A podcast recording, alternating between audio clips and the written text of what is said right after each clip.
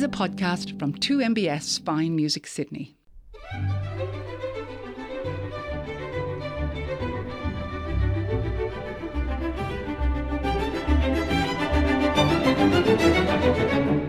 Hello, I'm Simon Moore. Welcome to In Conversation on 2MBS Fine Music Sydney. David Greco has sung on some of the finest stages across Europe and makes regular appearances with Australia's finest orchestras, including the Australian Brandenburg Orchestra, the Australian Chamber Orchestra, as well as the Sydney Symphony.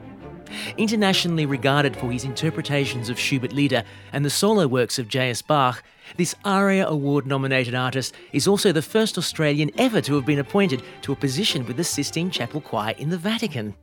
In June, he joins the Australian Haydn Ensemble for Die Stille Nacht, and I'm delighted he's taken time out to come and be in conversation with me today. David Greco, welcome to 2MBS Fine Music Sydney. Thank you for having me. Well, it's go, go, go for you because as we're talking now, you've just come back from singing with the Melbourne Symphony Orchestra, is that right? I have, yes. Britten War Requiem. It's a, a thrilling, terrifying, devastating, exciting work. It's a, it's an honor to do it, and it's not done as as much as it probably should be. But it's should we say prescient at the, at the current time, especially with Yes. current events. But uh, yeah, But it must be a bit of a shock um, from performing with just a piano sometimes to having to have the full might of a symphony orchestra. yeah, I love times. that actually. I loved being able to kind of test, or one of my singing teachers used to call pushing the envelope. So I love to, you know. Uh, have extremes of what I'm asked to do. You know, the, the intimacy of working with a piano is is gorgeous. Can you you can do these subtle things. You can change these colors. yes. And yet, when you're with a massive band like the Melbourne Symphony Orchestra with umpteen choirs and three organs on stage and etc. Cetera, etc. Cetera, it's a different mode of production. I, I enjoy that. You know, testing your technique There's nothing strange like straining your voice or anything, in a work like the Britten War Requiem, because the forces behind you are literally so massive and I'm making literally so much noise, the temptation is to just match them.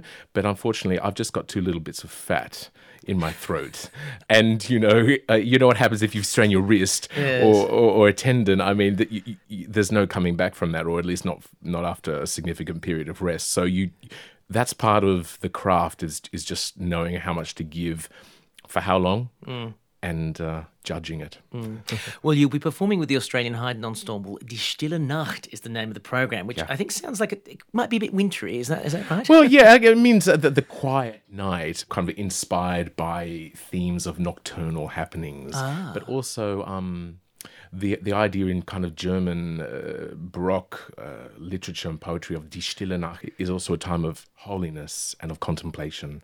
So Because you think of Stille Nacht. Yeah, yeah, indeed, Heilige Nacht, Yes. exactly. So there's, um, we've got a, bit of opera, but also a bit of um, sacred music. So it applies to both, you know. Mm. Have you sung with the Australian Haydn Ensemble before? Quite a few times, actually. I'm very lucky, and actually, my brother Matthew um, plays is a regular fixture. Of course he is, of- yes. Yeah. N- it's not a coincidence with the surname then. No, no, no, Uh, no, no. We've we we perform together quite often with Pinchgut often, um, and and Brandenburg Orchestra. We performed together, him in the band and me singing. But um, for some reason, it's always confused me why ensembles and orchestras haven't made more of a thing of it because we think it's quite interesting. Indeed.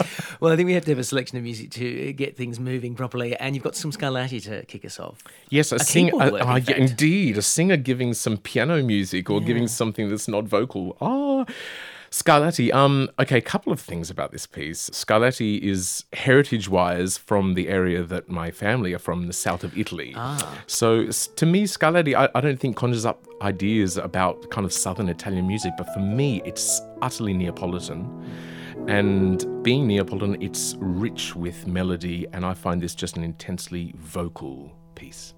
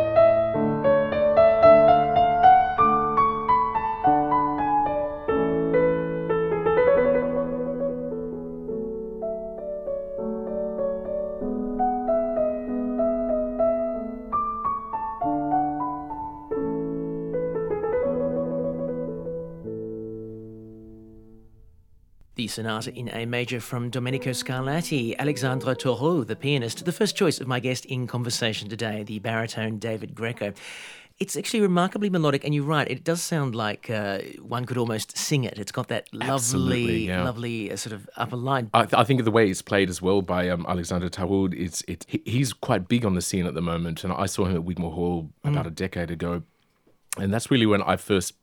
He, his art became known to me, and I was immediately struck not by his virtuosity. I mean, by all intents and purposes, in terms of the pianists around on the classical scene today, he's not really a virtuoso virtuoso. He's not, shall we say, he's not a note getter, but his power for me, his his great um, talent was one of utter lyricism in the hand and a legato, which is something that as a singer we strive for all the time. And I just think he plays like a singer. Amazing. It was a piano piece, uh, your first uh, work there. Did you play the piano at all? Yes, my first instrument. Yeah.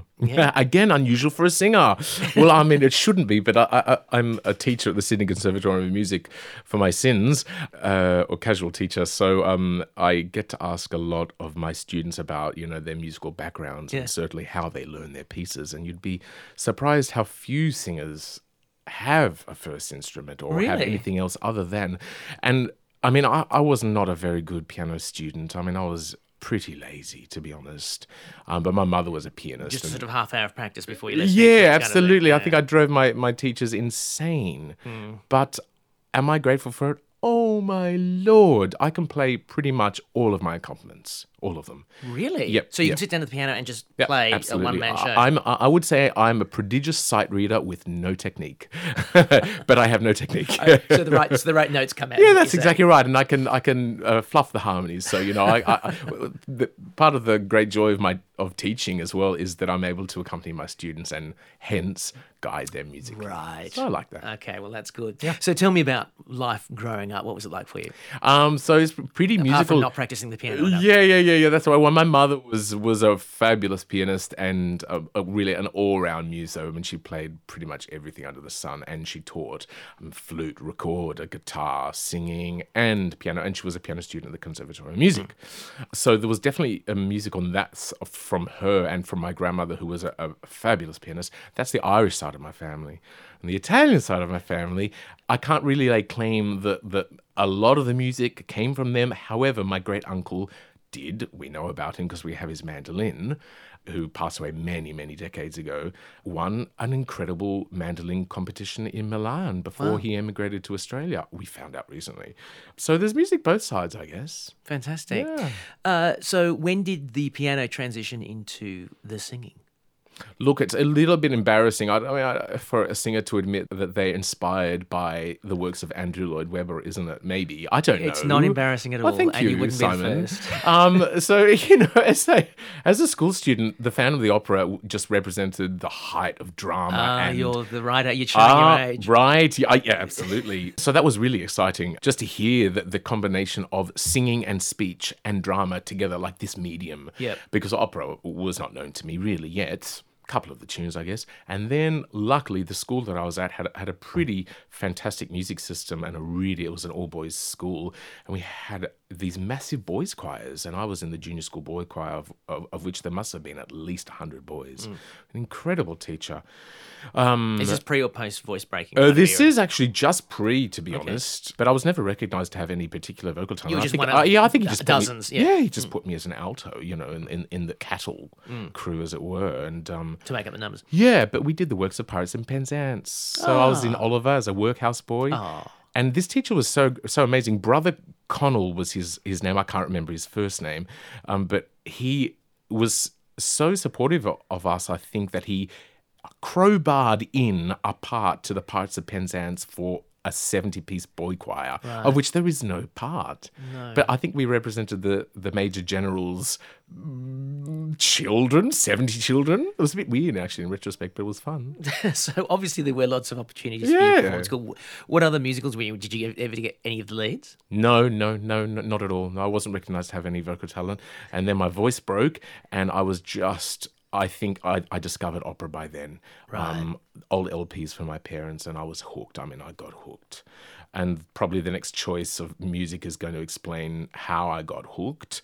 But um, I discovered this wonderful aria, but I wasn't learning singing. So I took the aria, shall we say, the sheet music into my piano teacher, who was my poor, suffering piano teacher. And I said, I'd really like to learn this piece on the piano. And she said, But you realize it's a vocal, it's, it's an aria, it's a song. I said, I know, but it's very pretty and I would like to play it. I think I was hoping that she'd ask me to sing it, but that didn't happen. right. Well, so if that's this piece of music we're going to hear now, tell us what it is, and uh, particularly tell us who's singing. It. Yeah. It. Okay. So this is Maria Callas, and uh, this is a live recording of one of her seminal roles, Violetta in La Traviata. But this comes from a 1955 live performance uh, from La Scala, and it's maybe not the most obvious choice uh, uh, because you'd pick probably Violetta's big arias, uh, you know, to show. But this represents the duet between her and her father-in-law, basically, at a moment where he asks her to give up his son, and she, the first words out of her, mouth are "morrò," I will die if if if if I live him. And by the end of the duet, I think what is astonishing about Maria Callas is that she has a whole artillery of expression that she's able to use. And there are times where she's not really singing, even she's crying, she's speaking, she's yelling. It's just an incredible facility.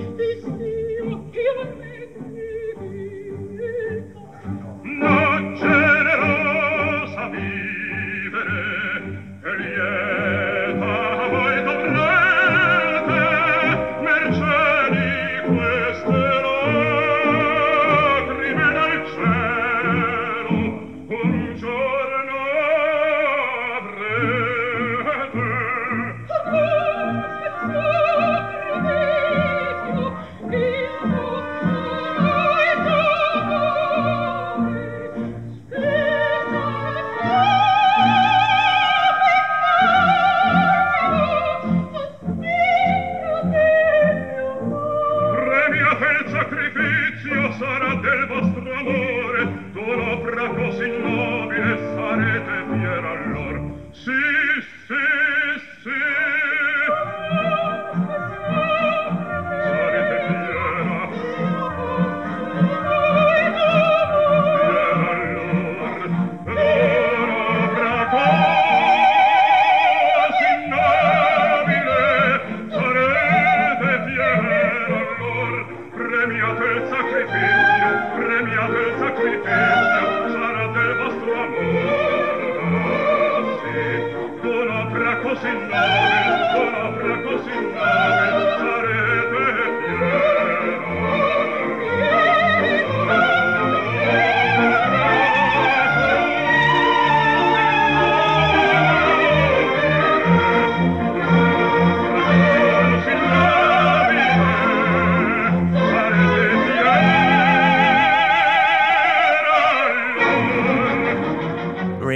the soprano there for a little part of Verdi's La Traviata. The baritone we heard was Ettore Bastianini. The choice of my guest in conversation today, fellow baritone, David Greco. David is performing in June with the Australian Haydn Ensemble. Get along to australianhaydn.com.au for more information and for tickets. So, David, tell me, was it actually that performance that was on that record? No, it wasn't actually. It was something completely different by Maria Callas. But I, when you very excitingly asked me to put some pieces together for the show. I simply had to represent something from her recording legacy that really highlighted her genius. I mean, she was a genius. Yeah, There's absolutely. no doubt about it. She was an absolute genius. Well, you sung a couple of roles with Opera Australia. In fact, you were a full time member of the chorus some time ago in 2007. Yeah. Tell me about that experience. You know, I think sometimes being in the chorus, um, who was it said was a Gloria Swanson? I was never in the chorus or someone. I mean, I think there's that there's that kind of slight prejudice about you know, well, you're a chorus singer, you're not a solo singer, and I think when uh, when I was offered a position in the chorus, I mean, I was a young singer. I mean, it was a great responsibility and a great honor. Hmm. And I remember at the time people saying, Are you sure this is what you want to do? Are you sure that's where you want your career to go? And I was like, Well, no, probably not. But it's a great opportunity right now and, and I'm going to do it. And thank goodness I did because Simon, in that, I mean, I was just under a year that I was part of the full time chorus. I learned about stagecraft. I learned how to put on a wig. I learned how to apply my own makeup. I learned how to follow a conductor. I worked with Richard Bonynge in the pit. Hmm. Things like that. Richard Hickox. I did the operas of Billy Budd, Arabella. I mean, this is stuff that I I think all the repertoire you'd have just absolutely hmm. fantastic. 30 performances of Carmen, 30 performances of La Boheme. Good grief. Hmm. it was great fun. So how did how did you how did you land that? Like it was that sort of your first job out of college, as it were? No, I'd been freelancing for about four years after finishing at the Conservatory of Music. I didn't do the opera course there. I finished after my bachelor. And I was lucky enough to be immediately given uh, principal positions with orchestras like the Australian Chamber Orchestra, Australian Brandenburg Orchestra. Paul Dyer was very good to me. He gave me really my first professional um, opportunities, you might say. And actually, funnily enough, uh, Paul Dyer has recently just asked two of my students to sing for him. And so it's going to be their first professional. Well, it's nice that that tradition continues. Yes, a very lovely circle, actually. Yeah, it's interesting that you talk about you know you didn't do the opera course, but you end up as a, a, a in the opera chorus. Mm, uh, we talked before about technique, or you were mentioning techniques. You know, singing with the orchestra, singing with the Yeah, piano, yeah, and so yeah, on. yeah, Singing opera is something different. So, what is the difference between singing, you know, a bit of lieder and being in an opera There is no difference. There is absolutely no difference. The only difference is in terms of, Eh, you know, the volume that you're going to make with an orchestra is just naturally going to have to be more. And mm. so you're going to have to have the technique to be able to get over an orchestra and to sustain that for longer. Do I sing differently singing the Britten War Requiem with Melbourne Symphony Orchestra, which is nearly 350 musicians behind me? Do I sing differently with that compared to standing at a forte piano with Erin Helyard playing Winterreise? Absolutely not. Well, I'm talking about more about the, the opera chorus, though, in terms Of, Oh, right. like you, you said you didn't do the opera opera course. Yeah, yeah, yes, yes. What what was that going to teach you that you obviously Well, didn't I- need well- because you went well, so many opera indeed, actually, well, uh, for sure. I mean, opera course is supposed to prepare you for the opera stage, isn't it? Yes. Um, and I think a good opera course does prepare the student for the for the opera stage. I, I didn't have any of that training, but to be honest, I fared pretty well. Yeah, I think. not, not not so bad, dare I suggest. Going back to that sort of Maria Callas thing, though, Hmm. you, you you- took that aria or whatever it was into your piano teacher. and Said, I want to learn how to play this. So you were wanting to follow the classical repertoire back then. You weren't wanting to go off and be in the next Andrew Lloyd Webber show, for instance. No, that's right. I think I got the bug. I think Maria Callas is, is responsible somehow. It's her fault. You know, it's her fault. And it is a bug.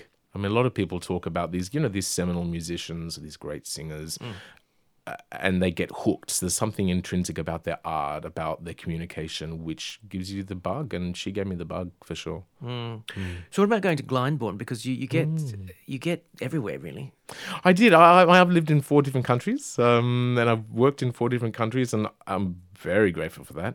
Pre-pandemic, which was, I think, a different experience as well.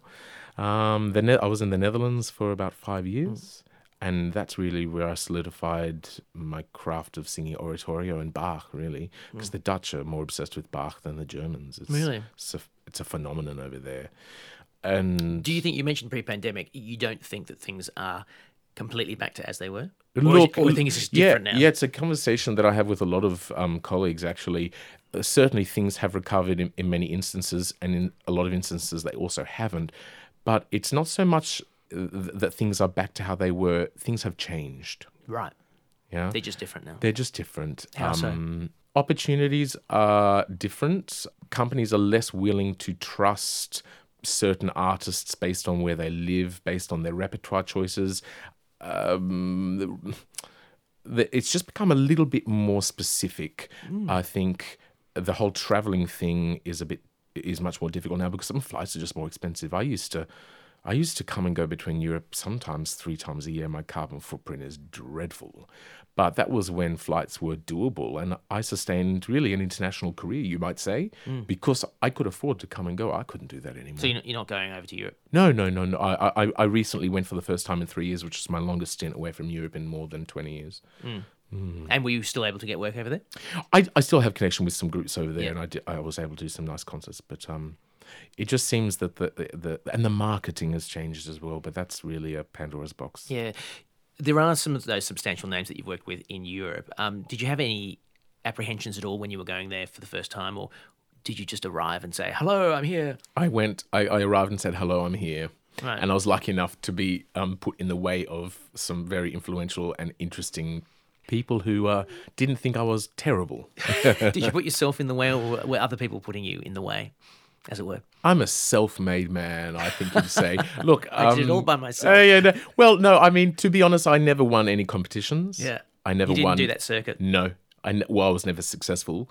um, I never won any major grants. So in a way, I did it all myself. Everything, every every opportunity I got, I, aud- I auditioned for, Hmm. or I did either well the time before, and people invited me back.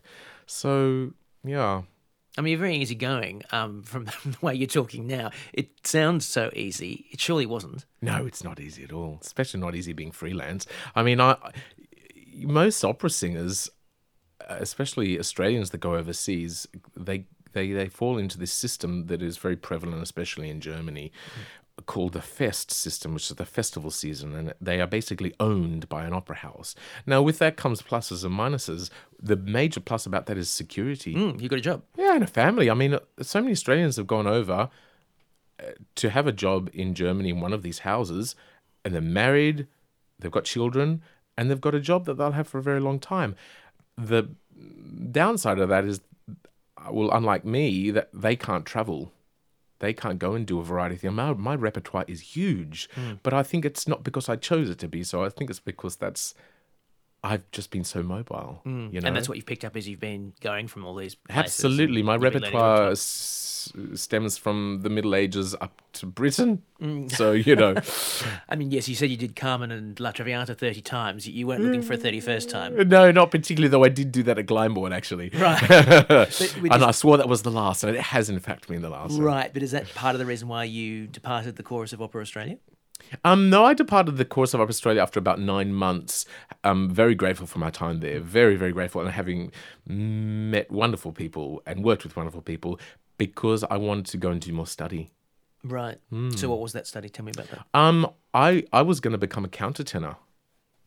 So that's a whole different thing. Yeah, that's a whole other conversation. I have a very easy falsetto, which um I've used to great comic effect Ah, right. For many of my colleagues, and it's my party trick. But um, at one stage in my life, I thought I might want to pursue that, and I also had always had a penchant for early music, for baroque. Because it is a very rare voice type, isn't it? Well, it's getting rarer now, isn't it? Um, there are so many. You could you you you, you step over countertenors in the gutter now. I mean, they're everywhere. Oh, really? Used to be sopranos, you'd say that of. It's not very nice to say, is it? But no, they, they're absolutely everywhere. I don't know. I might have been more wealthy if I'd uh, become a countertenor. I don't know. You just, but you, then you just decided it wasn't for you. No, it's a good story. Do you want to know it? Yeah, absolutely. So I went over to the preeminent place in the world to study early music, which is The Hague in the Netherlands. And I was right, that's it. I'm going to become a countertenor and live happily ever after in Europe. And I auditioned at the Royal Conservatoire in the Ha- in the Hague, um, just fresh out of Opera Australia chorus. And Michael Chance, the amazingly famous, fabulous um, English countertenor, was on the panel because he taught there. And um, he said, I presented my two countertenor pieces for him, and he just looked at me with a, fu- a kind of a funny, bemused look on his face. And by the end, I got to the end of it. He said, But you're a bass, aren't you? You're a baritone. I said, Well, "Mm, actually, I am. He said, Well, uh, sing, sing Mache dich from us, from the Matthew Passion. Sing that, just, just, just now, just a cappella. So I sang it in my baritone. He said, We'll take you as a baritone. And that was that. So it's actually his fault. that was your countertenor Yeah. career gone. Yeah, gone. he then became my quite fabulous teacher, so I'm, I'm grateful. But Awesome. Some more music now. What's this next one? Love Me or Leave Me or Let Me Be Lonely. Um, this is Nina Simone, the fabulous Nina Simone. Um, Nina Simone is an inspiration to me because I find her a great musician, first and foremost. I love the smokiness of her voice. I love her. Something that gets my rocks off is my use of text, is text. That inspires me. I'm always going to the words to find inspiration for um, whatever it is that I'm singing. I go straight to the text, and Nina Simone is um, another genius of, of of text and lyricism. Also coupled with the fact that she was, I mean, the tragic story that she was just this incredible classical pianist, but because of the civil rights movement in America and and and, and the times, she was banned from going to the Curtis Institute, I think it was. So that was a bit disappointing. But in this song, particular song, she bursts into a kind of a quasi Bach fugue in uh, improvisation in the middle of the song, and you hear her prowess on the keyboard. It's amazing. Love me and leave me and let me be lonely. You won't believe me, but I love you only. I'd rather be lonely than happy with somebody else. You might find the nighttime the right time for kissing. Nighttime is my time for just reminiscing, regretting instead of forgetting with somebody else. There'll be no one unless that someone is you. I intend to be independently blue. Want your love, don't wanna borrow. Have it today to give back tomorrow. Your love is my love, there's no love for nobody else.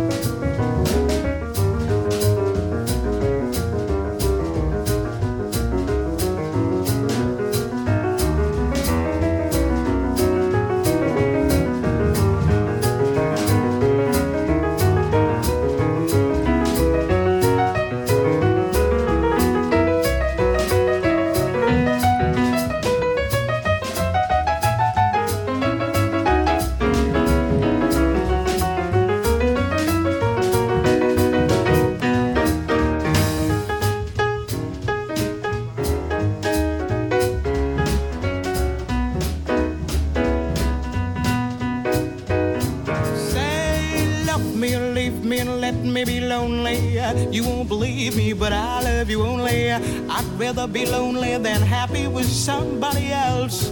You might find the nighttime the right time for kissing. Nighttime is my time for just reminiscing, regretting instead of forgetting with somebody else. The unique voice of Nina Simone, Love Me or Leave Me, the choice of my guest in conversation today, baritone David Greco. David, I, I wanted to explore a bit more about those singing techniques. I mean, a, a jazz singer like Nina Simone, you know, has to make love to the microphone, at least to a certain extent. And the classical singer, as you were saying, it, it was just two bits of um, tendon or whatever the hell it was. Yeah, yeah, gristle. Gristle, yes, in your voice. I mean, have you ever sung properly with a, with a microphone like that and, and wanted to explore more of a jazz career? Uh, never. No, no, no. I have absolutely no aptitude. And I'm very happy to admit that. Interesting. I have I have absolutely no aptitude for contemporary singing or for anything that doesn't require pure Italian vowels. and my friend Emma Zampieri would t- be the first to say, "No, please, David, no, no, no, no, don't try You to could do set, that." you could create a whole new style, a whole new fashion. You know, that's how yeah, these things, how these things yeah, start. but, well, J- it would- jazz with Italian vowels. It's it, jazz with it. I think it sounded pretty dire, actually, to be honest. Um, but I, I love listening to it, and um, I wish I had the aptitude, but I don't. well, for another for another lifetime. yes, maybe, yeah, maybe. perhaps. Well, when I was doing the research for the interview, I, I couldn't help noticing that on your website, your bio is not just in English; it is in Dutch and in German. And as you said, you know, you've worked in those countries, particularly in the Netherlands. Do you speak those languages? Klein beetje. I speak a little bit of Dutch. Right. Shall we say? Um, I, I- speak enough Dutch to get by, but I mean they speak English there, so it's really not. Well, I was going to say, I mean, I know they kind of quote unquote speak English everywhere. It is sort of the international language now, but does learning the local language in those situations help your career, particularly? Yes, absolutely, because you'll always be accepted more in the country that you speak the vernacular of, you know. I mean, at the time when I was living, I was living there from 2009 to 2015. Hmm. At that time in Germany, people didn't speak English, or not like they do now. That's another thing that's happened just since I've been back in Australia, really since 2015. English is widely spoken throughout Germany, and I tell you, it was not readily spoken in Germany. When I worked in Germany, I was not able to communicate with people in English, or rather, Only very basically. Very basic, and they did not want to. But now there's no option. I think that's just globalization. I guess. I wasn't sure whether it was just the common language. Like, you know, Well, it When is, I'm traveling in yeah. Europe, you always hear someone, you know, people speaking English, and English is not the mother language of any of the people involved. Well, I, well, I'll tell you just my experience about living in Germany. When I was trying to get these auditions for these various agents and, and going to do these auditions and um, writing correspondence to prospective conductors, to prospective ensembles and opera companies, there was no English. There was no English being spoken, and there was no pity for you if you didn't speak German. And if you did kind of break down into some quasi English German speaking, they'd just reply in German. And if they you didn't understand, they'd just speak louder. You know, and um, it is I what think- English speakers tend to do. Yeah, absolutely. So fair enough. I mean, you know, Yeah, but um, fascinating. I mean, it's it's one of my great disappointments that I mean, I was in Germany for the least amount of time of the countries that I've lived in that I didn't pick the language up better. I sing mostly in German, but I didn't pick the language up Mm. not to quite be able the same, though, to, is to it? no, No, no, not. unfortunately. I'd like to know more about one of the names that uh, you worked with, Ton Koopman, for instance. Yeah. Uh, tell me about working with him, because that, that must have been quite the experience. It was. Um, Ton was also um, a professor of harpsichord and organ at the Royal Conservatoire in The Hague, so I, I would often see him round. But I did actually audition for him, and I was a member of the his um, Amsterdam Baroque uh, ensemble for about three years. I mean, we did wonderful things. I mean, we sang in Monteverdi's Vespers in Monteverdi's church. We did this crazy tour of the St. John Passion. I'll never forget it. We did about 18 performances of Bach's St. John Passion in each major city in Europe in 20 days. Good. Just think about that for a second. So we'd travel on the day of a concert, then mm. leave and travel the next day and sing. And I think we're lucky if we had a day off. They're all a bit closer together, though, aren't they? I know they are, but you know, yes, they are. But it's you know, you still have to you know check out of the hotel, get on a bus, get Pack to an airport, you know, all that yes, stuff. And it's yeah, they'd stand up on stage and sing like an angel, you know. Yes, it's Wednesday, so it must be Bremen kind of thing. Yeah, absolutely. That's exactly right. Um, Ton was great to work with. He he's a very like all you know eminent conductors and music directors. He's very specific about what it is that he wants, which is great. He has very high standards, and he has got very short patience for mediocrity and for musicians that aren't able to give him what he wants. And actually, I like that. I like directors and conductors that have a very clear idea of what they want, and they'll expect it and demand it. Actually. I, mm. I work well in those situations. Are there different styles of working in Europe compared to here, or are, or are we now kind of working off the same No, template no, now? no, no, no, very different, very, very different. I think a lot of it comes down to the language and and the communication of those various languages and just the various cultures. Like the Dutch, um, the, the Dutch rehearse differently to the Americans, who rehearse differently to the Australians. You know, um, also they have a different. So not better, worse, just different. No, different. Um, yeah, some, so- for me personally, some are better, some are worse. But uh, you know, they have very specific requirements linguistically, musically. I mean, Amsterdam Baroque has been going for many years. I mean, they put the Bach cantatas on the map. You know, with the recordings thereof, the new recordings. So mm. there was a great performance tradition that that I was part of that, you know, I had to key into pretty quickly. Mm. Hmm. A next piece of music now, David. What's this one? Well, this is following on from that countertenor conversation. this piece actually comes from a BBC show called Men Who Sing High that was on the, the radio when I was a teenager, and I'll never forget it. It was called Men Who Sing High.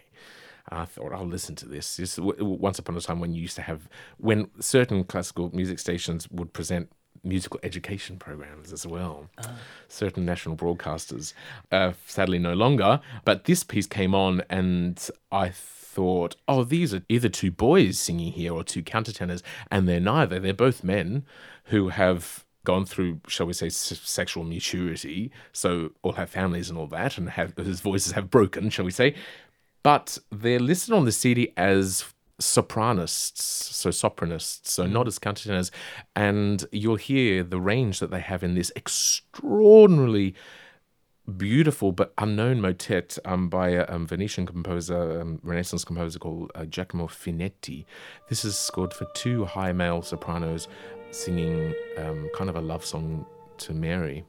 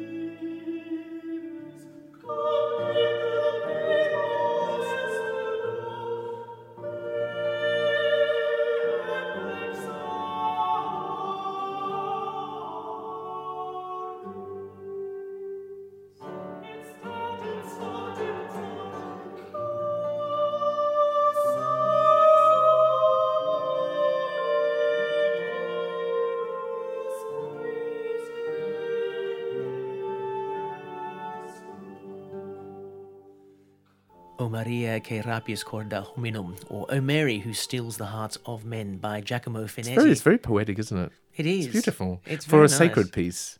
Well, I think there's a lot of poetry in those sacred pieces. don't you think? Indeed, but it's kind of um, you, you know, that, You're there's that- it's taking it to another level. No, yeah, yeah, there's that beautiful thing about kind of um, Renaissance poetry or 17th, 18th century Italian poetry that deals with the divine, that deals with Mm. the sacred, that also has elements of romanticism and even eroticism in it. Yeah. You know, such as the inspiration from the deities or, or the Virgin Mary or the angels on high that it produces these overwhelming feelings in men, in men and women. So it's this, you know, it's it's it's, a, it's very poetic. It's beautiful.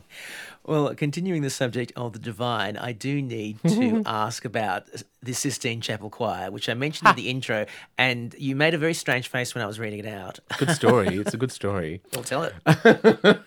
Um, so because I've never, I don't have patriality in any particular country in Europe. I was essentially visa hopping for years. So um, I was a student in the Netherlands. I, that was my visa there, and I was a self-employed in the UK. I was a self-employed. Um, I had a kind of artist visa. They all ran out, and I had to come back to Australia to work with the Australian Haydn Ensemble. Funnily enough, in 2014, and I was like. I'm not quite finished with Europe. How do I get back there? Uh, I can't keep applying for visas.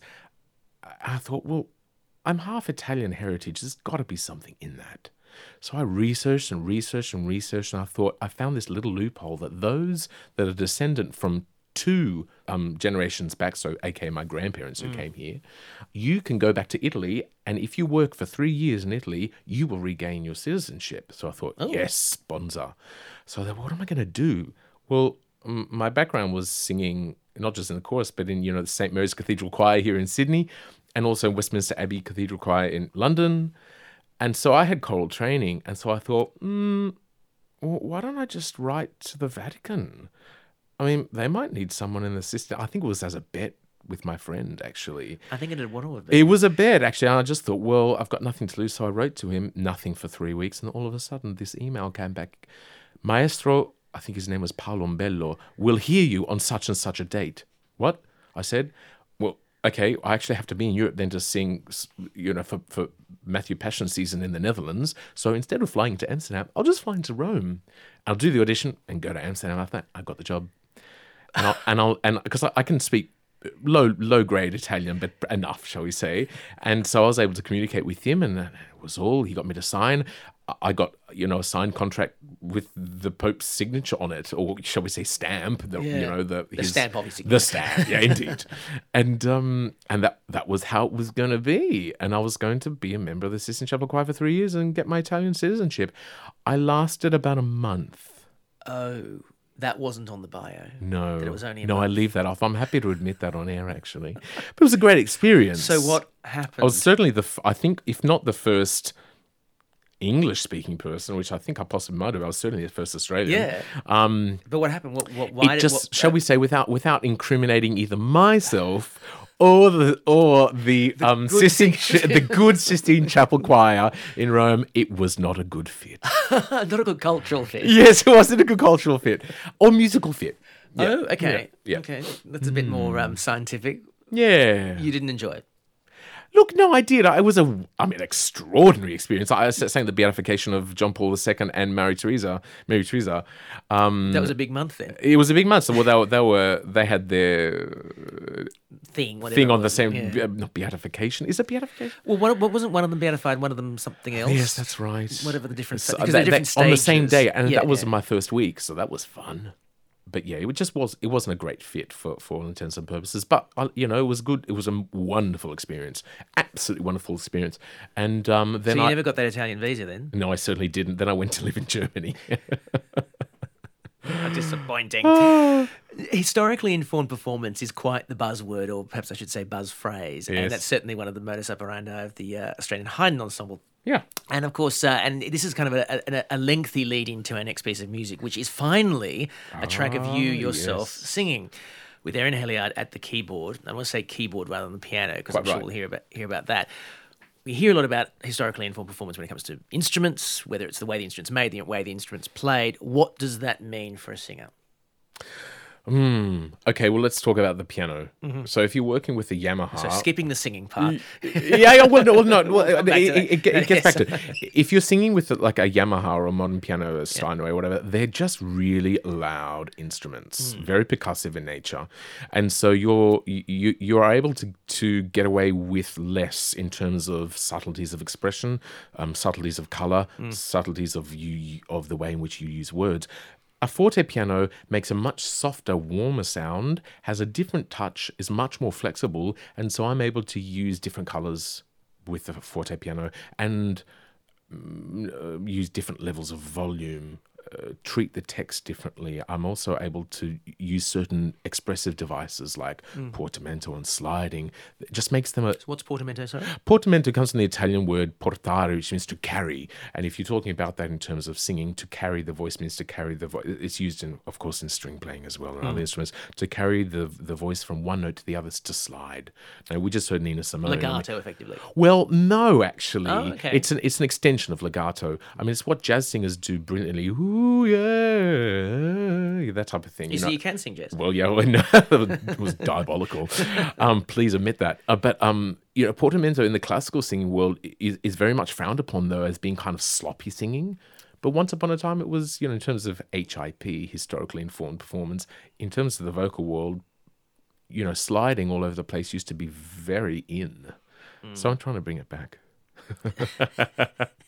Well, I think we should have a listen to uh, this to hear. D- Do you do any sliding? There in this is some sliding in this, actually, yes. portamento. Portamento. Yes. Which one is it? This is um, Der Müller und der Bach, which is the penultimate, devastatingly beautiful, sad song from Die Schöne Müllerin, which is the first song cycle Schubert wrote for baritone and uh, keyboard, The Miller and the Brook.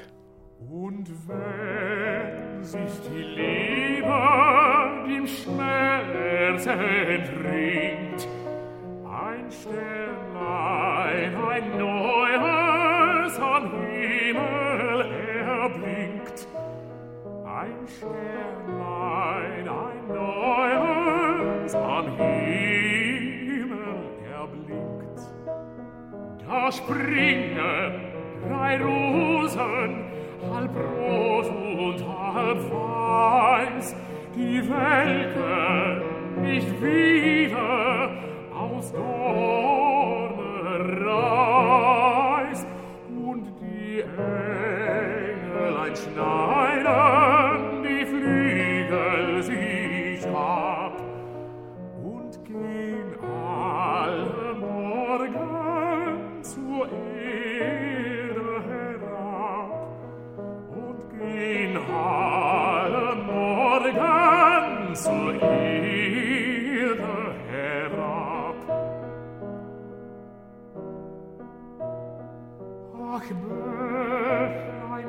Liebes Bächlein, du meinst es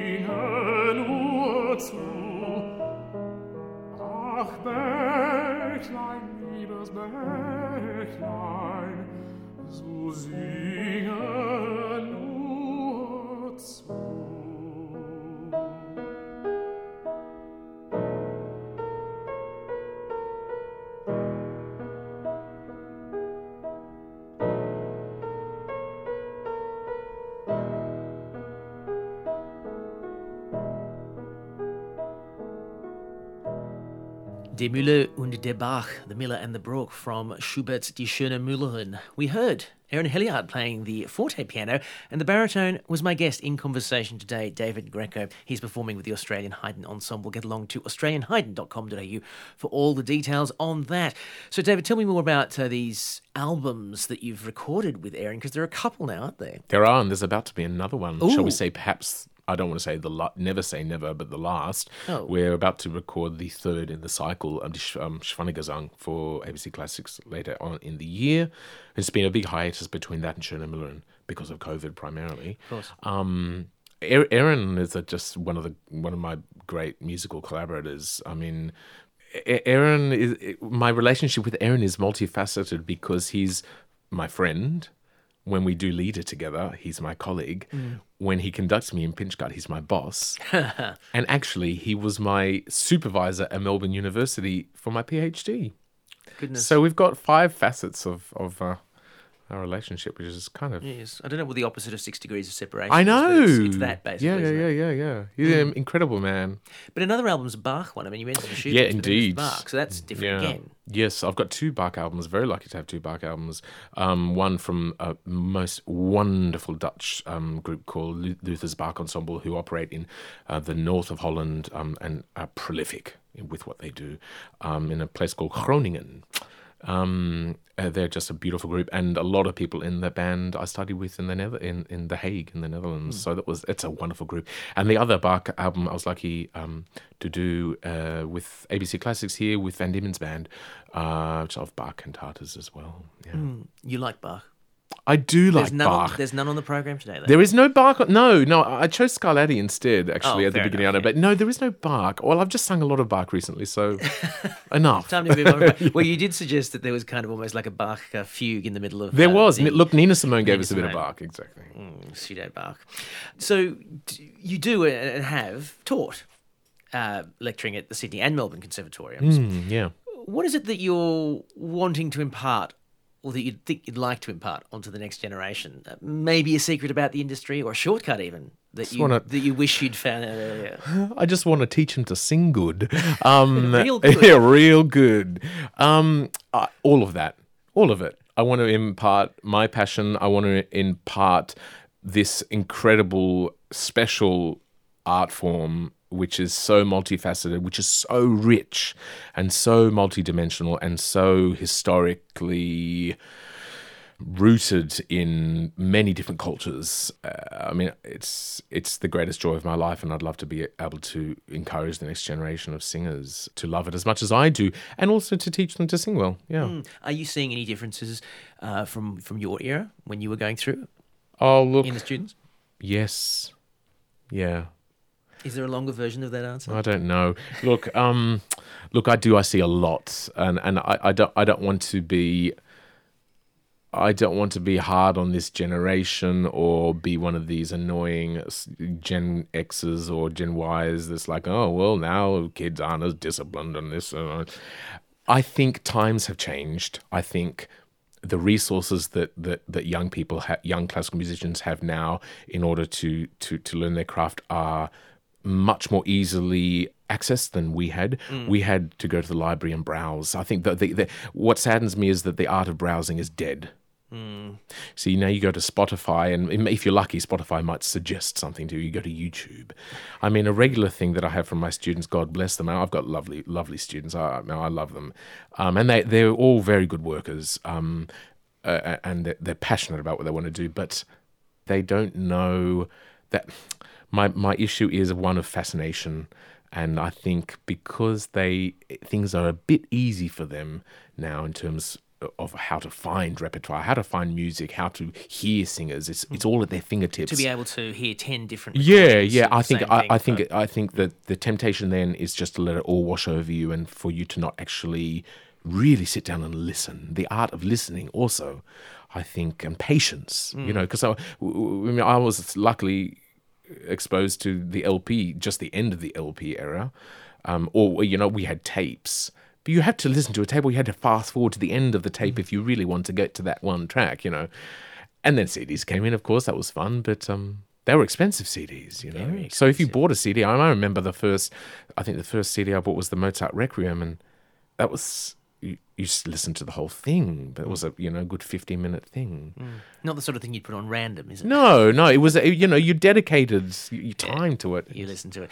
Well, I'm sure that uh, in 20 years' time they'll be uh, sitting with a, an interviewer in a radio studio and talking about what that next generation. Well, for sure they will be, and then them. they're It'll be complaining about me probably. Exactly.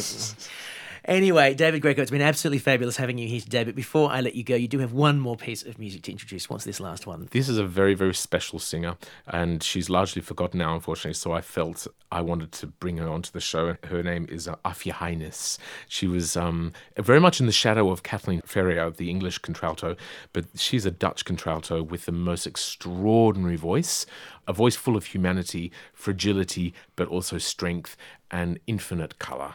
And there's a there's an Italian word called chiaroscuro, which is light and dark, and I think she's a master of it. And this is a beautiful piece. David Greco, thank you so much for being in conversation with me today. Thank you, Simon.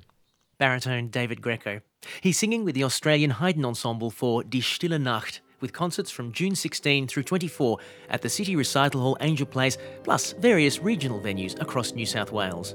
Visit australianhaydn.com.au for all the details and for your tickets. And to keep up with everything else David is up to, visit davidgreco.info and you can follow him on Instagram at davidvgreco. I'm Simon Moore, thanking you for your company on 2MBS Fine Music Sydney.